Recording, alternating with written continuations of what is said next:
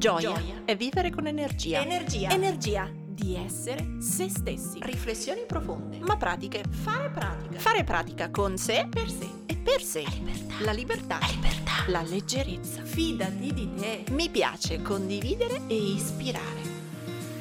Ciao, sono Silvia del Corpo e la Mente, psicologa e psicoterapeuta. Qui metto tutto il mio spirito, i miei studi e la mia pratica per crescere insieme a te. Come? Un millimetro al giorno.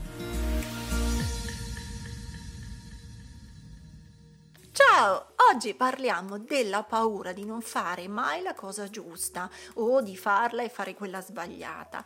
In realtà questa puntata nasce da tutte le domande, i commenti, le riflessioni che ho avuto dopo la scorsa dove si parlava di, eh, del principiante, della paura e di fare in modo soprattutto che la passione sia più forte delle paure che abbiamo.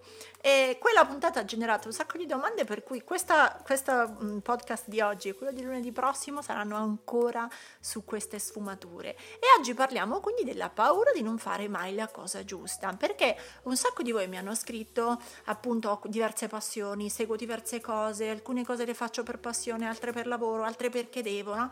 E in generale è un po' probabilmente anche un po' un trend della crescita personale, ma tutti vogliamo fare tanto, vogliamo lavorare su questo aspetto, su quell'aspetto, su questa cosa ci devo fare qualcosa, su questa cosa posso migliorare e tutti, tutti, tutti lavoriamo, come dire, nel senso dell'aggiungere anziché togliere. Sapete che io invece sono una grande fan del do less better, quindi fare meno ma meglio Ehm, ma questo è un altro discorso che riguarda più la gestione del tempo e delle priorità.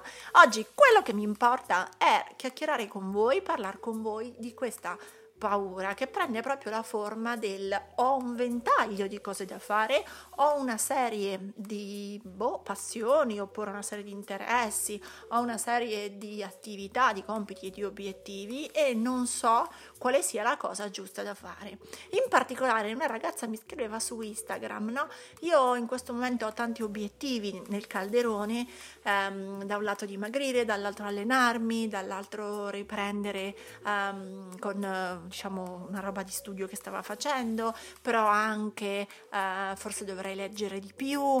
E lei diceva, Um, forse eh, se penso all'obiettivo del dimagrire è una cosa frivola, se penso invece che dovrei studiare o leggere di più, darmi l'obiettivo dei 50 libri l'anno, sarebbe più serio perché la cultura è un obiettivo importante, mentre dimagrire o la dieta o gli addominali o la prova costume sono cose frivole. Allora, è un po' questa la sua domanda mi ha fatto pensare, no? Quante volte quando abbiamo più possibilità eh, ci perdiamo, cioè non sappiamo più scegliere qual è la cosa giusta. A volte perché cadiamo nel perfezionismo, altre volte perché cadiamo invece nella procrastinazione, abbiamo tanto, abbiamo tante possibilità, vogliamo tanto e quindi rimandiamo molto. Io stessa, se ci penso per me, fin da quando sono ragazzina ho sempre fatto dei piani di sviluppo a 360 gradi che comprendevano tutto.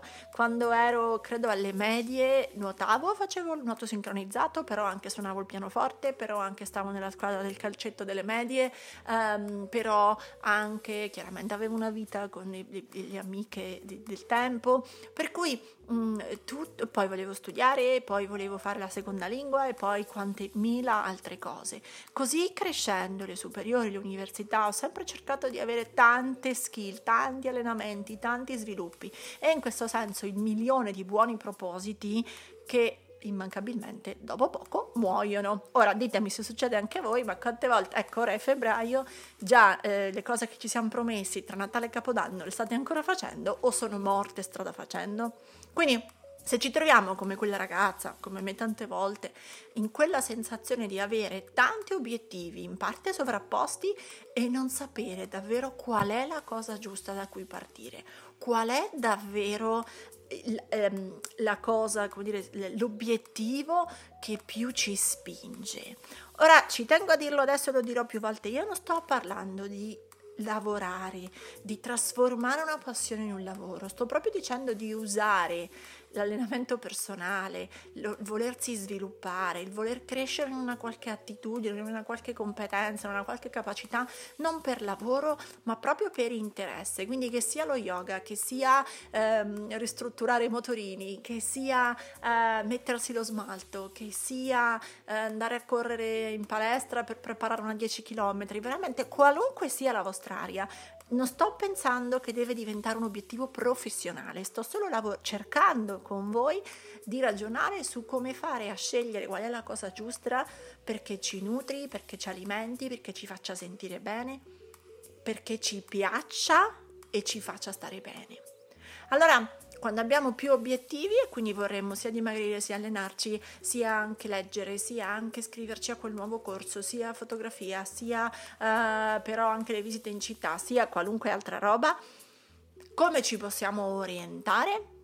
Da un lato quasi sicuramente sentiamo una sorta di giudizio interno, una sorta di mh, mm, etichetta che comincia a dividere, nell'esempio di questa ragazza, in frivolo, superficiale, sbagliato o invece all'opposto questa cosa è giusta, questa cosa è seria, questa cosa è profonda, questa cosa è vera. Io stessa, adesso ve la dico sul lavoro, ma poi vi faccio anche un esempio personale. Io stessa per tanto tempo ho creduto che il mio lavoro serio, giusto, ecco, proprio giusto fosse tutta la parte che avevo, eh, diciamo, di formazione nelle aziende, di corsi di formazione, quindi progettare e erogare corsi. Quella era la cosa giusta. Dall'altra parte invece il blog, i video di YouTube erano nati come volontariato e nella mia testa erano da qualche parte della mia testa un giochino, cioè una cosa frivola, superficiale, in confronto al lavoro nelle aziende era anche piuttosto inutile, quindi la cosa giusta da fare era seguire sempre quel tipo di carriera lì, la cosa scema, frivola e sbagliata era eh, star dietro a un blog e a un canale YouTube se tolgo l'esempio del lavoro e lo metto anche nei, nella sfera, diciamo, degli hobby, delle passioni, eh, io ho sempre avuto una passione per le scarpe, in questo sono assolutamente una donna come tanti, ho sempre avuto una grossissima passione per le scarpe e ancor più una collezione anche abbastanza meticolosa di foulard, vabbè, eh, ereditati da nonna, ma soprattutto di rossetti, quindi ho sempre avuto uh, la passione, non tanto del make-up in generale, ma quanto proprio dell'oggetto, del rossetto, che è una cosa per me super femminile. Quindi che me li metta o che non me li metta, in realtà me li metto, mi piace proprio l'acquisto, lo trovo un, una roba di lusso applicata diciamo al, al, piccolo e quindi quando mi devo fare un regalo o quando mi succede una cosa bella io mi premio comprandomi un rossetto che sia proprio bello, magari di marca, magari no, ma il, proprio della bellezza dell'oggetto. Ho sempre pensato che questa mia passione per eh, i rossetti fosse una stupidata, una roba frivola da femminuccia. Quindi non era una cosa che raccontavo, non era una cosa di cui andavo fiera, non era una cosa che condividevo. E quindi quando poi venivano le amiche o che ne so, i fidanzati, insomma i fidanzati di quando ero giovane a casa e vedevano la mensolina con tutti i rossetti, che, come dire, eh, io mi vergognavo e l'altro cascava dal pero perché mai si era immaginato che una come me, seria, studiosa, eh, avesse pure il lato frivolo. Quindi per prima ho sempre vissuto questa dissociazione tra le cose serie, fatte bene, giuste e le cose sbagliate, superficiali e frivole. Allora, se ti trovi anche tu in questa dissociazione, quindi anche tu dici, ok, voglio lavorare su quello che mi piace, ma come faccio a scegliere la cosa giusta da fare? Allora, Cominciamo col farci due domande. La prima è, benissimo, se senti che questa cosa per te è frivola, è sciocca, è superficiale, fatti questa domanda. Frivolo agli occhi di chi? Superficiale per chi?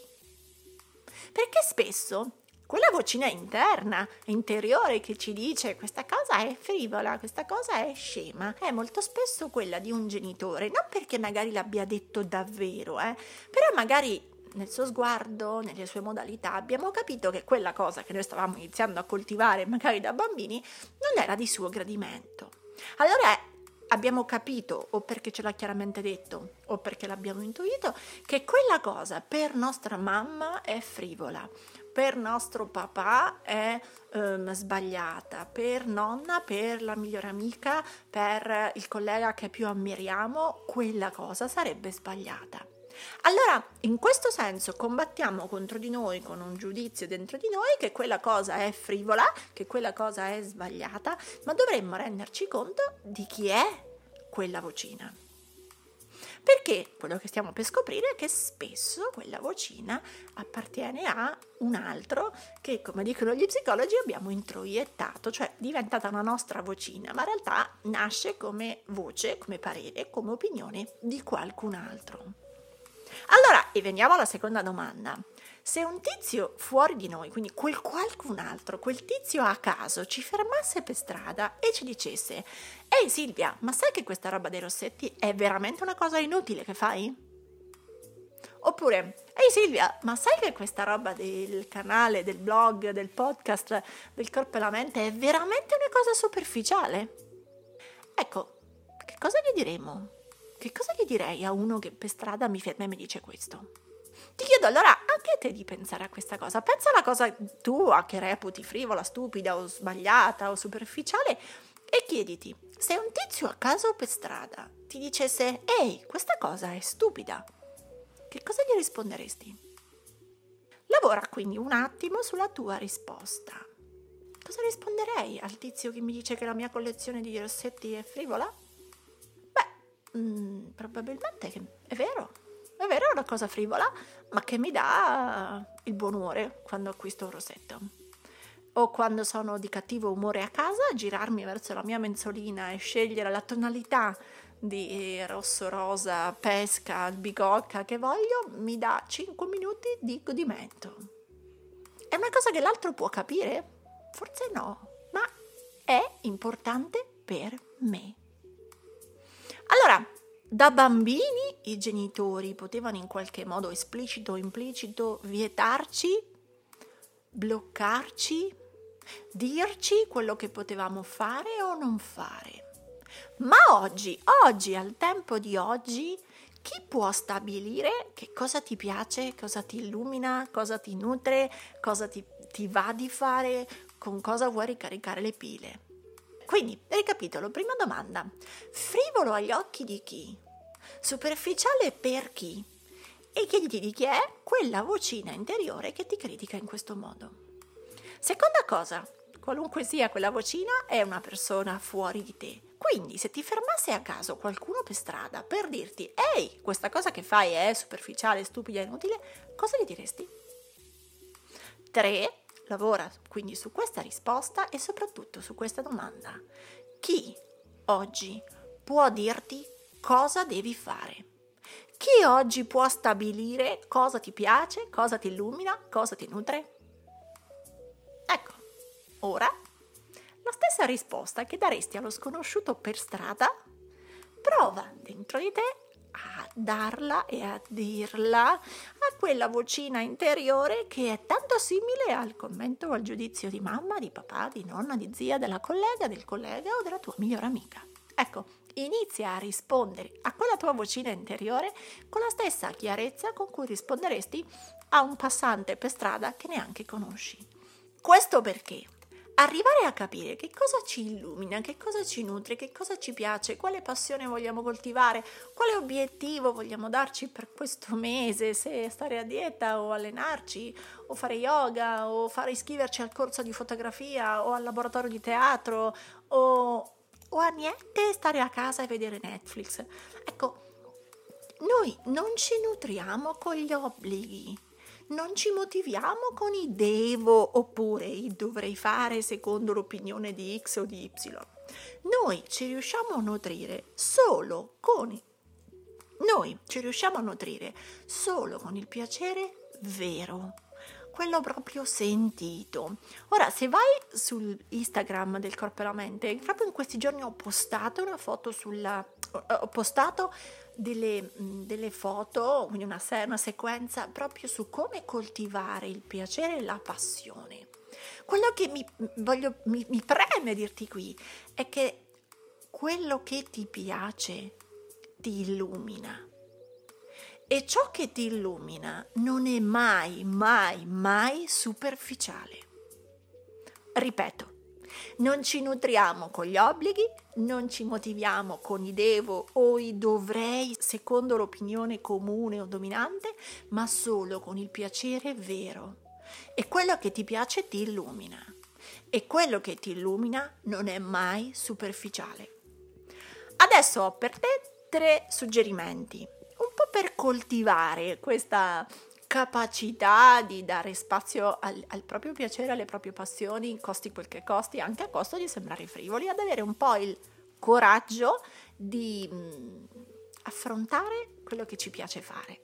Allora, prima di questi suggerimenti, dedica del tempo a esplorare le tue sensazioni quando fai qualcosa che ti piace e viceversa quando fai invece qualcosa che devi fare confrontali, no? Come ti senti in un caso e nell'altro. Quindi, cosa, come mi sento faccio per me quando registro un video, oppure quando compro un rossetto, o quando mi metto in casa un rossetto, o quando faccio yoga.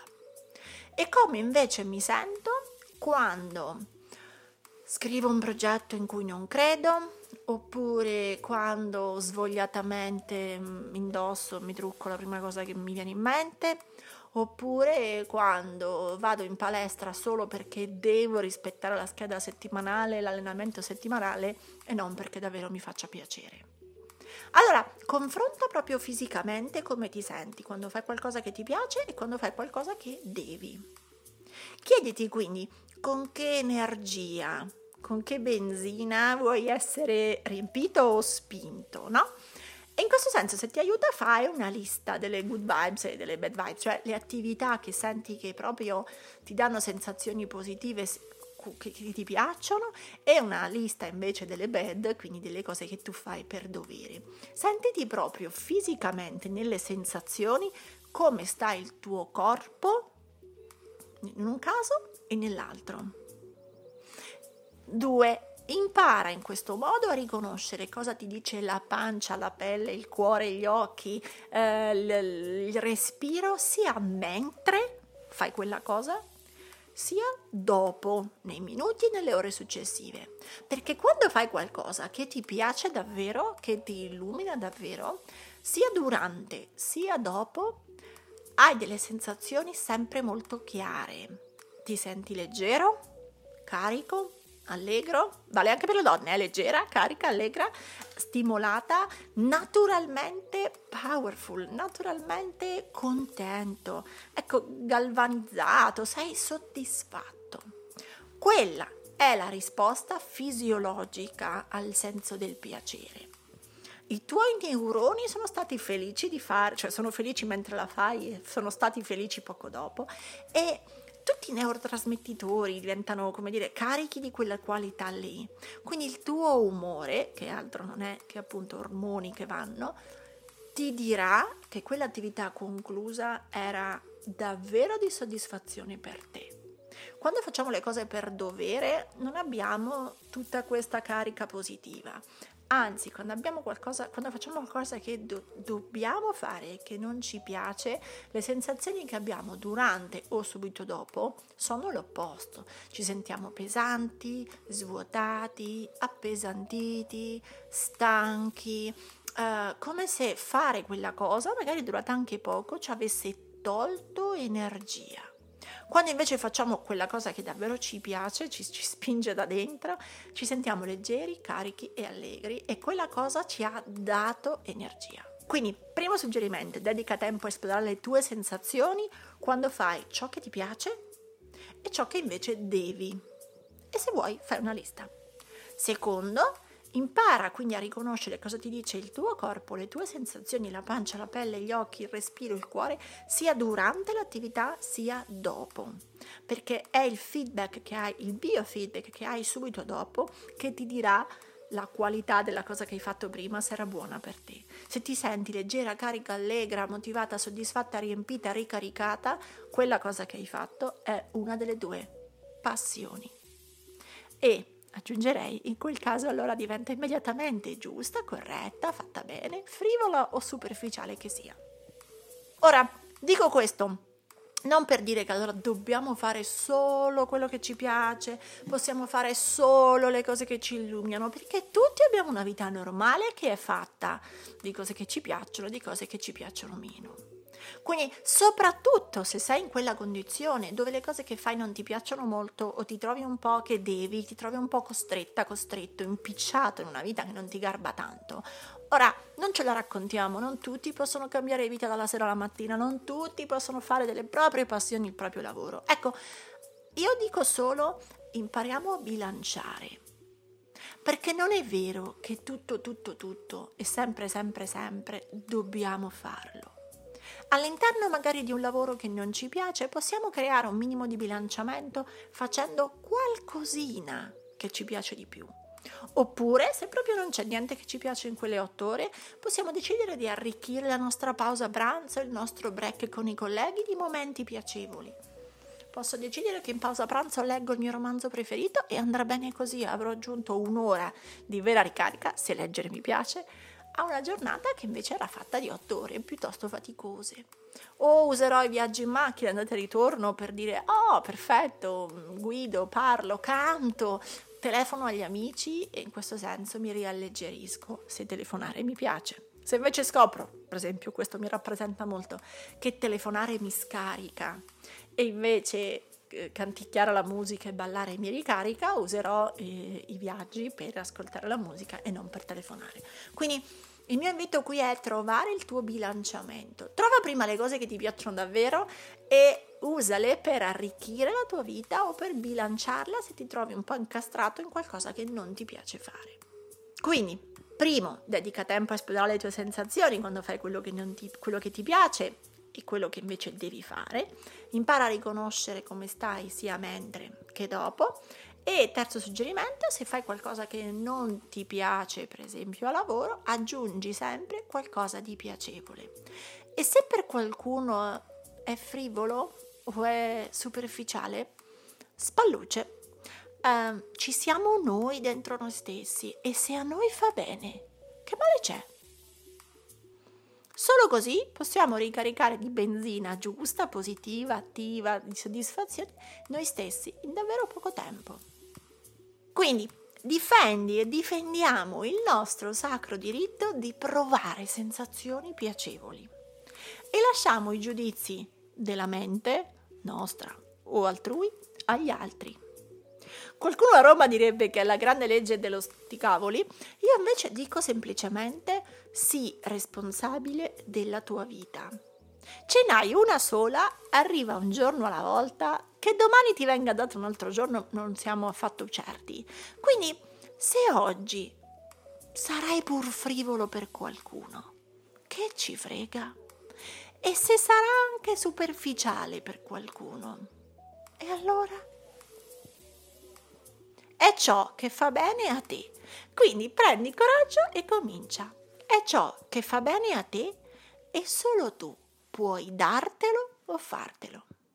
Quindi, se hai tu la paura di non saper scegliere qual è la, la cosa giusta, direi che la cosa giusta te la suggerisce la pancia, la pelle, l'istinto, il cuore, il respiro. Allora dedicati a queste, trova le cose piccole e giuste che ti nutrano davvero. Ora tocca a te Metti in pratica il tuo millimetro e condividi questa puntata sui tuoi social con l'hashtag un millimetro al giorno. Tagga il corpo e la mente così potrò seguirti anch'io. E ti ricordo che mi trovi su Instagram, YouTube e Facebook sempre come il corpo e la mente. Se vuoi aiutarmi, lascia una recensione a questo podcast. Ogni tua parola è preziosa, è preziosa. Ci sentiamo al prossimo millimetro.